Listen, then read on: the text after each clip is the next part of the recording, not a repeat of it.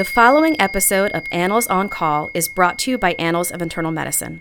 For more episodes and links to CME and MOC, visit go.annals.org slash on-call. And he said, Is this how it's supposed to be? Because if this was how it was supposed to be, I would have switched practices a long time ago. And there were times as I would tell this story that I would actually tear up.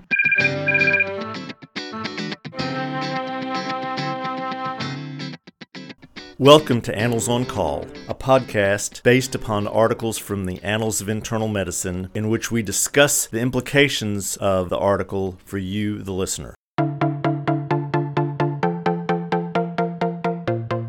This is Dr. Bob Centor. I'm Professor Emeritus at the University of Alabama at Birmingham and former chair of the Board of Regents for the American College of Physicians.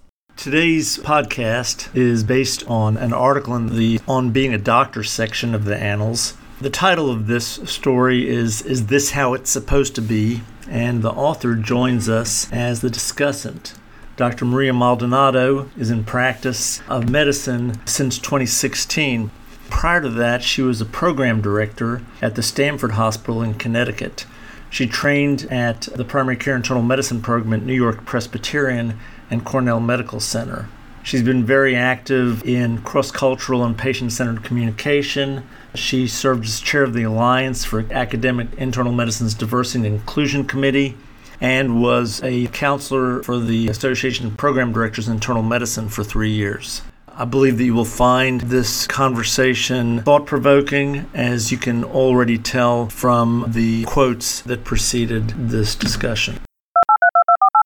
So, Maria, thank you so much for joining us today. I read your article in the On Being a Doctor section of the Annals, and I was so struck by the thoughtfulness and the emotions involved in having this kind of an interaction with the patient. And then you made that even better by discussing the implications of time with patients and the entire practice of medicine in 2018. So, why don't we start out by just for the people who have not yet read your uh, article, which everyone should, could you sort of retell the story in your own words and how it impacted you?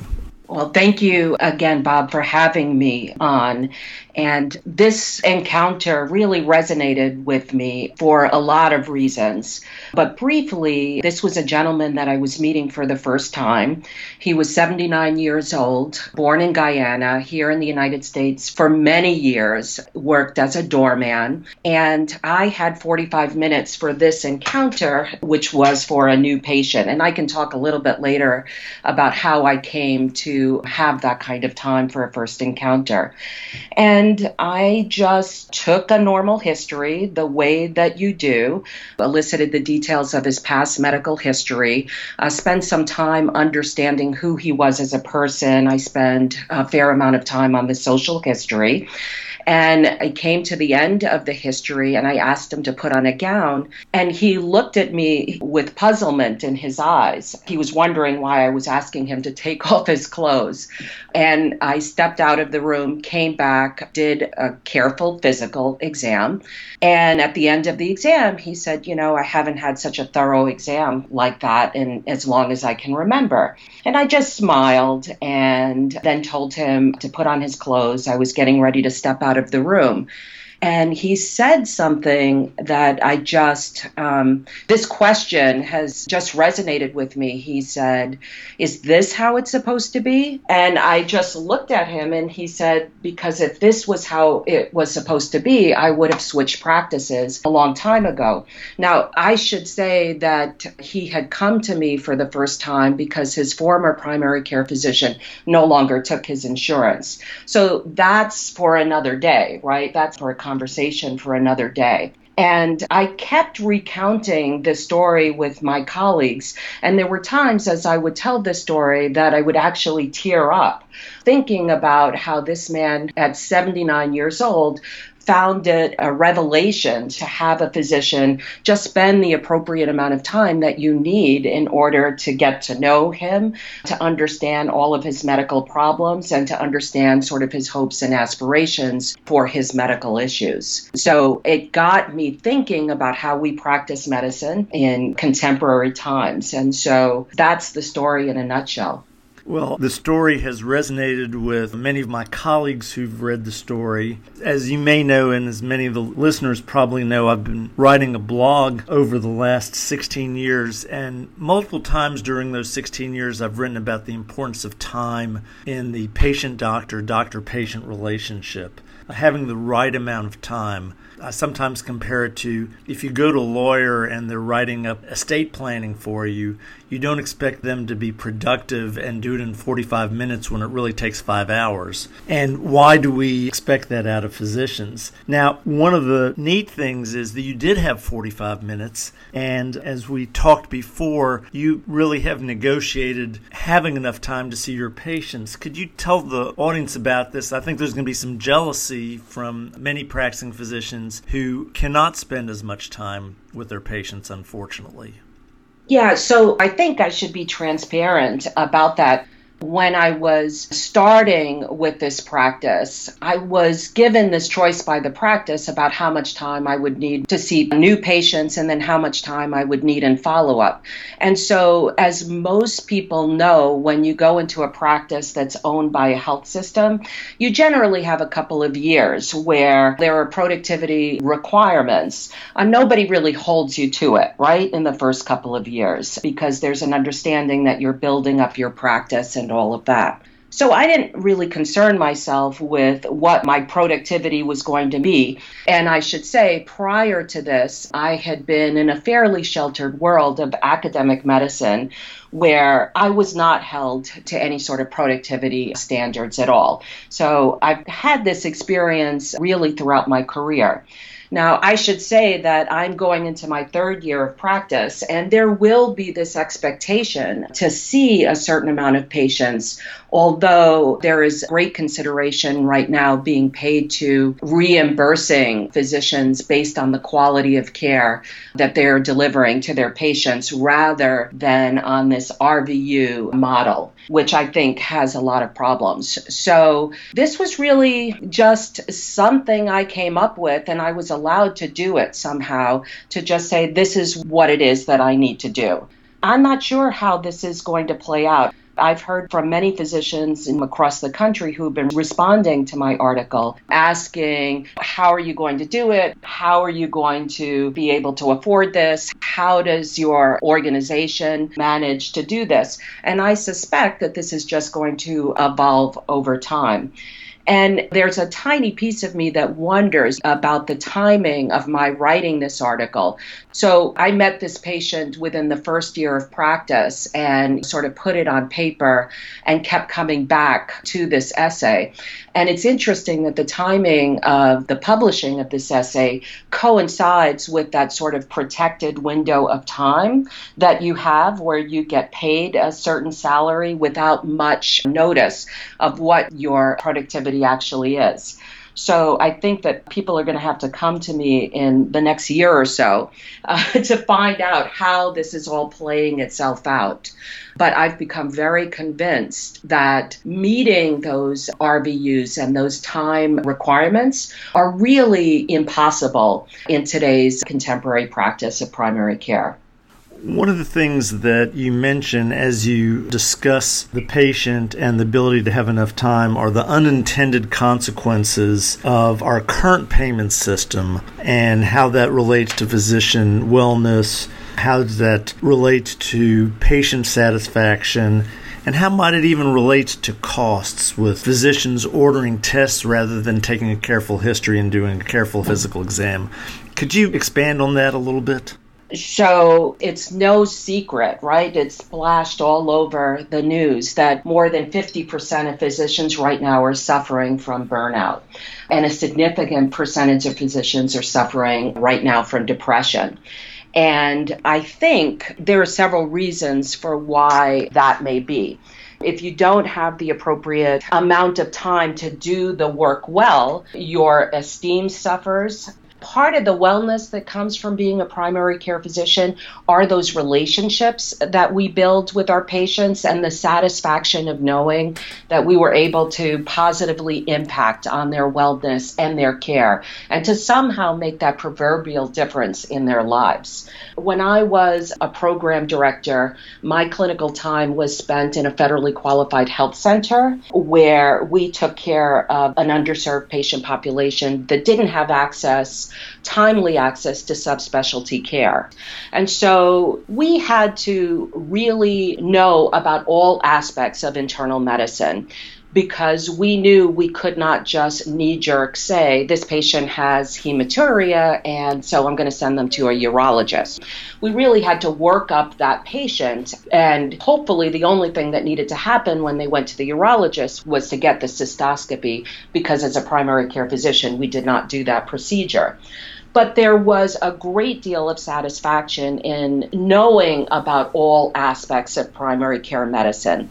And in my current practice, I am really struck by how many of my patients with, let's say, diabetes that's extremely uncomplicated, you know, well controlled on one medication like metformin, but they are seeing an endocrinologist for their care.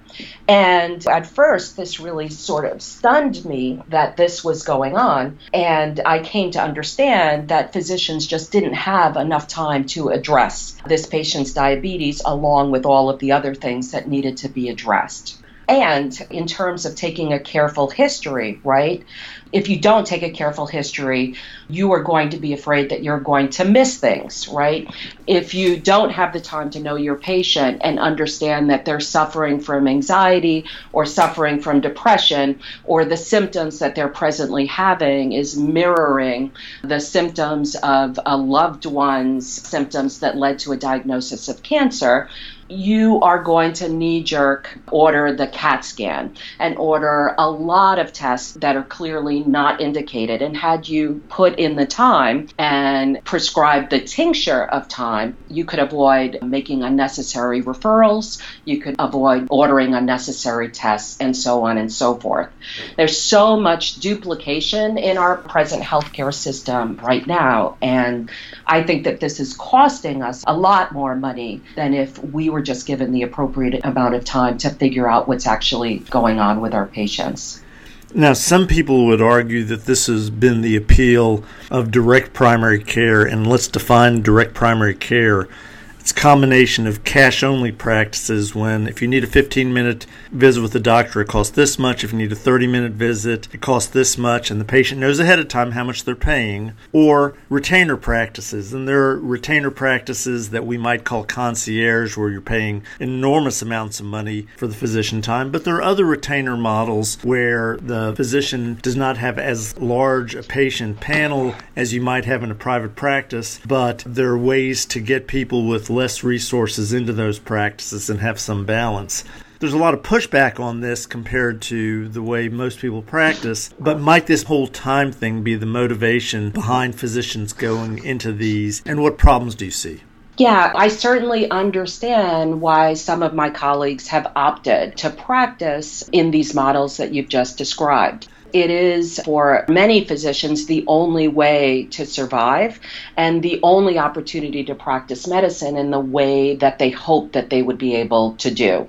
And while I understand it, one of the principles that the Institute of Medicine states is necessary for the delivery of care steeped in quality is equity. And so part of my problem with this kind of practice is this one of equity because this is only being able to deliver primary care the way that it should be delivered to a privileged few. Okay. I heard from one of my colleagues who practices in one of these models, and what has happened for him clearly he practices in a way that he can feel good about it, but he sees about a third of the patients that he used to see when he was in regular primary care. What does that do for access for everyone in this country, right? What are we going to do to make sure that we are delivering equitable access to the population in the United States? And I am fortunate too. So I work in a health system where it is private practice, but a significant percentage of my patient population has Medicaid and manage Medicaid. And that is really important to me. And the idea that I could deliver a similar standard of care to my patients who have Medicaid to those who have private insurance is something that is deeply gratifying to me. I see why people are departing primary care. The problem is is that if we were all on the same page, if we could all conceive of a similar vision and mission for what the delivery of primary care should be in this country and we were to push back perhaps we could, as a group, come up with better solutions for what is going on. We live in a deeply fragmented system that, in a lot of ways, are broken. So I just feel that we need to sort of come together and figure out solutions to take care of the population of the United States. To wrap this up, you were a program director for a number of years, and I remember you talking about how your residents actually didn't have enough time to see patients because they were on a productivity model, or at least the program was on a productivity model. If you were to go back as a program director or give advice to program directors, how should we structure the training of internists so that more will do primary care and that they're trained properly? So I think it really does come down to ensuring that our trainees have the time that they need. The ACGME has just put out a report, this clinical learning environment review report that just came out in August of 2016. It talks about the fact that trainees are frequently responsible for being the safety net for our nation's patients. And so frequently they're taking care of the most vulnerable of our patients. And it's a truism that those who are the most vulnerable probably need more resources. But unfortunately, less resources are brought to bear for those who need it the most. And residents frequently are witnessing that kind of disconnect. And the Puts this line in the middle of their report that says, What kinds of institutional supports are brought to bear to help residents care for these populations at risk? Because if those resources and supports are not brought to bear, our trainees are going to suffer from burnout. And they are witnessing their faculty members sort of struggling to take care of a patient population without the appropriate supports. Now, time is our most precious commodity. And I think that we need to push back to put education at the core of this how is it that residents are expected to meet certain productivity standards when they have the least amount of experience? And how is it that faculty are not given sort of the dwell time and space and reflection that they need to truly train their trainees in these areas of communication? How do we mitigate disparities? How do we take care of all of the problems that the patient has? So, enough time, enough resources, more prioritization of education is clearly needed. If we don't do that, our trainees will continue to go into the so called road specialties like radiology, ophthalmology, anesthesiology, dermatology because of those lifestyle issues, because they see they don't have enough models where they see that it works. They witness a lot of frustration with the system. And so I think we need to fix the system. We need to prioritize education. And perhaps that is a way that we can have more people going into primary care because it's critical. The practice of primary care is really critical. Well, Maria, thank you so much again for the article that you wrote that has made all of us think. And I knew that you would be able to expand on those concepts and give a lot of food for thought. These are difficult questions we're asking. We almost all disagree with how payment is done, how documentation is done but you've put a real personal face into this and really focused on how does this end up impacting the patient and how the patient views the healthcare system through their primary care physician. So, once again, thank you for participating in this, and I'm sure that all the listeners will have their thought processes stimulated by your understanding of these problems. Thank you so much, Bob. It was a real pleasure to talk to you today.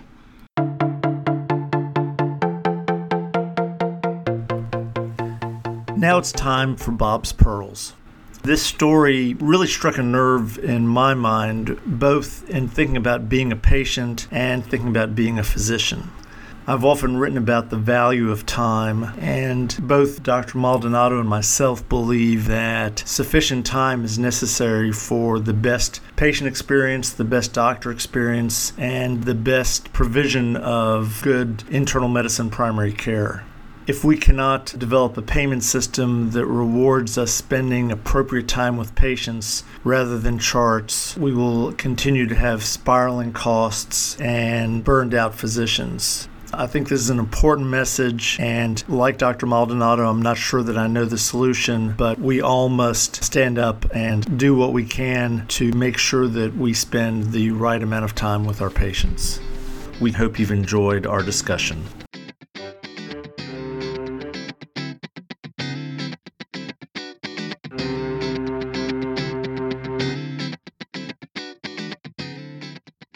For more episodes of Annals on Call and links to CME and MOC, visit go.annals.org slash on-call.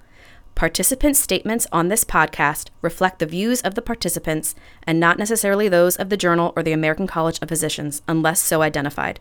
The information contained in the podcast should never be used as a substitute for clinical judgment.